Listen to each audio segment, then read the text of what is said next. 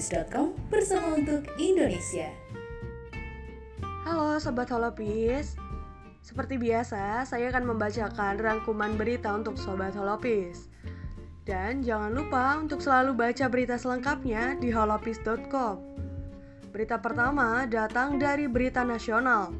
Direktur Utama BPJS Ketenagakerjaan Anggoro Eko Cahyo memastikan pekerja bisa mencairkan dana jaminan hari tua meski belum masuk usia 56 tahun. Hal ini mengacu pada Permenaker nomor 2 tahun 2022. Pencairan dana JHT bisa diambil sebagian, sementara untuk pencairan keseluruhan baru bisa dilakukan pada usia pensiun. Anggoro juga menyebutkan pencairan 30% dana JHT bisa dilakukan untuk tujuan kepemilikan rumah atau pencairan 10% dana JHT untuk persiapan di masa pensiun. Sementara itu, dan yang belum diambil oleh pekerja akan terus dikelola oleh BPJS Ketenagakerjaan guna menjamin peserta di hari tua. Anggoro juga mengatakan, sesuai regulasi yang berlaku, imbal hasil minimal adalah tingkat suku bunga deposito bank pemerintah dalam jangka waktu satu tahun. Informasi terkait imbal hasil ini bisa diketahui melalui aplikasi Jam Sostek Mobile dan website resmi BP Jam Sostek. Kemudian, setiap awal tahun pihaknya akan menyampaikan rincian saldo dan pengembangan dana JHT yang akan dikirimkan ke email peserta. Dalam memastikan tata kelola keuangan yang baik atas pengelolaan keuangan, BP Jam Sostek dipastikan diawasi oleh Badan Pengawasan Keuangan, Kantor Akuntan Publik, Otoritas Jasa Keuangan, hingga Komisi Pemberantasan Korupsi. Berita selanjutnya datang dari berita internasional. Jepang akan melonggarkan peraturan perbatasan yang sebelumnya diberlakukan untuk menahan penyebaran infeksi COVID-19. Perdana Menteri Fumio Kishida pun sempat menerima pernyataan mengenai alasan akan dinaikannya peraturan tersebut, terlepas dari jumlah infeksi yang justru semakin meningkat. Akibat dari peraturan perbatasan yang ketat, sebanyak 150 ribu mahasiswa asing terjebak di Jepang termasuk para pekerja. Sebelumnya, Jepang sempat melonggarkan perbatasan mereka dan menahan para pelancong memasuki negara Sakura tersebut selama dua tahun. Namun, hanya beberapa minggu setelah 2001 berakhir, Jepang langsung mengecangkan sabuk mereka ketika varian Omikron merebak. Efek dari peraturan diperkirakan akan mulai terlihat pada bulan Maret mendatang. Jepang telah memasukkan sebanyak 82 negara dalam daftar negara beresiko tinggi dan membutuhkan karantina hingga tiga hari sebagai syarat isolasi. Berita selanjutnya datang dari berita olahraga nasional. PSSI akan menindak tegas kepada wasit yang memimpin pertandingan antara Persedikap Kabupaten Kediri dan Maluku FC serta antara Karo United dan Persida Sidoarjo. Dua laga babak 32 besar Liga 3 2021-2022 berlangsung pada hari Kamis, tanggal 17 Februari di Stadion Sijalak, Harupat, Kabupaten Bandung, dan di Stadion Brawijaya Kediri, adanya kericuhan dan wasit dikejar oleh pemain dan ofisial Maluku FC dan Persida. Sekjen PSSI Yunus Nusis mengatakan akan menindak tegas perangkat pertandingan yang terbukti bersalah pada pertandingan tersebut. Sanksinya akan dipulangkan dan juga akan diberikan sanksi berat. Sekjen PSSI juga menyayangkan kejadian seperti ini terulang kembali. Pihaknya akan mengadakan evaluasi semua dan berharap kejadian ini tidak terulang. Sementara itu, Komite Disiplin PSSI akan memberikan hukuman kepada pemain dan ofisial Maluku FC dan Persida Sidoarjo yang terbukti melakukan tindakan tidak pantas dan penganiayaan kepada perangkat pertandingan. Oke, itu dulu Sobat Holopis yang bisa saya bacakan. Jangan lupa untuk baca berita selengkapnya di holopis.com. Saya Dara Aulia pamit undur diri, sampai jumpa. Holopis.com bersama untuk Indonesia.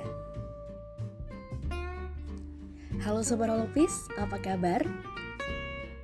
Seperti biasa, saya akan membacakan beberapa berita di Cabi Baca Berita. Kabar pertama datang dari dunia internasional mengenai pandemi COVID-19. Republik Dominika memutuskan untuk mencabut seluruh aturan pembatasan selama pandemi COVID-19, termasuk wajib menggunakan masker di ruang publik. Pencabutan ini diterapkan meski angka vaksinasi nasional di Kepulauan Karibia tersebut belum mencapai 70%, seperti anjuran dari Organisasi Kesehatan Dunia. Menteri Kesehatan Daniel Rivera mengatakan pencabutan seluruh pembatasan sosial dilakukan karena melihat pengurangan konstan infeksi COVID-19 dan tingkat kematian yang cenderung lebih rendah. Sejauh ini, pihak berwenang mencatat 570.889 kasus COVID-19 dan lebih dari 4.300 kematian akibat COVID-19 sejak awal pandemi di Republik Dominika. Kita lanjut ke kabar internasional lainnya.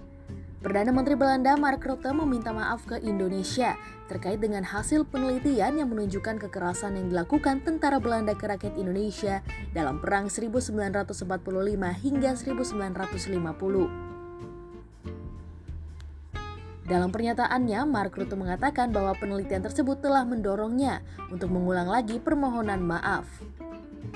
Beberapa permohonan maaf itu atas kekerasan ekstrim yang sistematis dan meluas yang dilakukan oleh Belanda pada tahun-tahun tersebut, serta pandangan yang konsisten oleh kabinet-kabinet sebelumnya. Tak hanya sampai di situ, Ruto menyebutkan bahwa 1945 hingga 1950 adalah lembaran hitam dalam sejarah negaranya. Permintaan maaf dari Ruto tersebut adalah permintaan maaf yang kedua dari Belanda ketika dilakukan oleh Raja Belanda pada tahun 2020 lalu.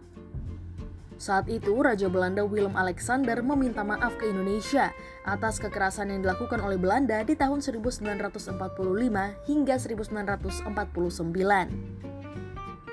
Permintaan maaf ini merupakan hasil dari penelitian yang berjudul Dekolonisasi, Kekerasan dan Perang di Indonesia 1945 hingga 1950. Penelitian tersebut telah melibatkan 25 akademisi Belanda, 11 peneliti dari Universitas Gajah Mada, dan 6 pakar internasional. Kita lanjut ke kabar nasional. Kementerian Agama mengusulkan biaya perjalanan ibadah haji atau BPIH atau biaya haji reguler sebesar Rp45.053.368 per jamaah. Komponen BPIH itu meliputi biaya penerbangan, biaya hidup selama di Arab Saudi, sebagian biaya akomodasi di Mekah dan Madinah, biaya visa, serta biaya tes PCR di Arab Saudi. Menanggapi hal tersebut, Wakil Ketua Komisi 8 DPR RI Aceh Hasan Syazil menyatakan potensi kenaikan biaya haji tahun ini memang tidak dapat terhindarkan. Ia mengatakan panitia kerja BPIA harus mempersiapkan kemungkinan jika pemerintah Saudi memberikan kesempatan kepada bangsa Indonesia untuk memberangkatkan calon jamaah haji. Masih kabar nasional terkait polemik jaminan hari tua atau JHT. Ekonom dari Universitas Indonesia Fitra Faisal Hastiadi menilai bahwa secara prinsip terbaik, JHT sebenarnya sudah sesuai, di mana uang yang diiur dari para pekerja akan menjadi nilai manfaat untuk mereka sendiri. Akan tetapi di dalam praktiknya ternyata ada persoalan ketika pemenakar tentang JHT diterbitkan oleh Ida Fauzia. Ia menilai JKP yang menjadi program pemerintah tidak boleh dijadikan dalih untuk menggantikan manfaat JHT, apalagi sampai menjadikan alasan agar JHT tetap dipaksakan untuk bisa dicairkan di usia 56 tahun saja. Lebih lanjut, Fitra mengatakan bahwa jika JHT diterima nanti di usia 56 tahun, akan ada kecenderungan terjadi perubahan nilai terhadap nominal uang yang menjadi hak masyarakat. Hal ini dikarenakan adanya pergerakan inflasi. Itu dulu Sobat Holopis rangkuman berita dari saya pada hari ini di Cabi Baca Berita. Sampai jumpa, salam sehat untuk kita semua, dan tetap patuhi protokol kesehatan. Holopis.com bersama untuk Indonesia.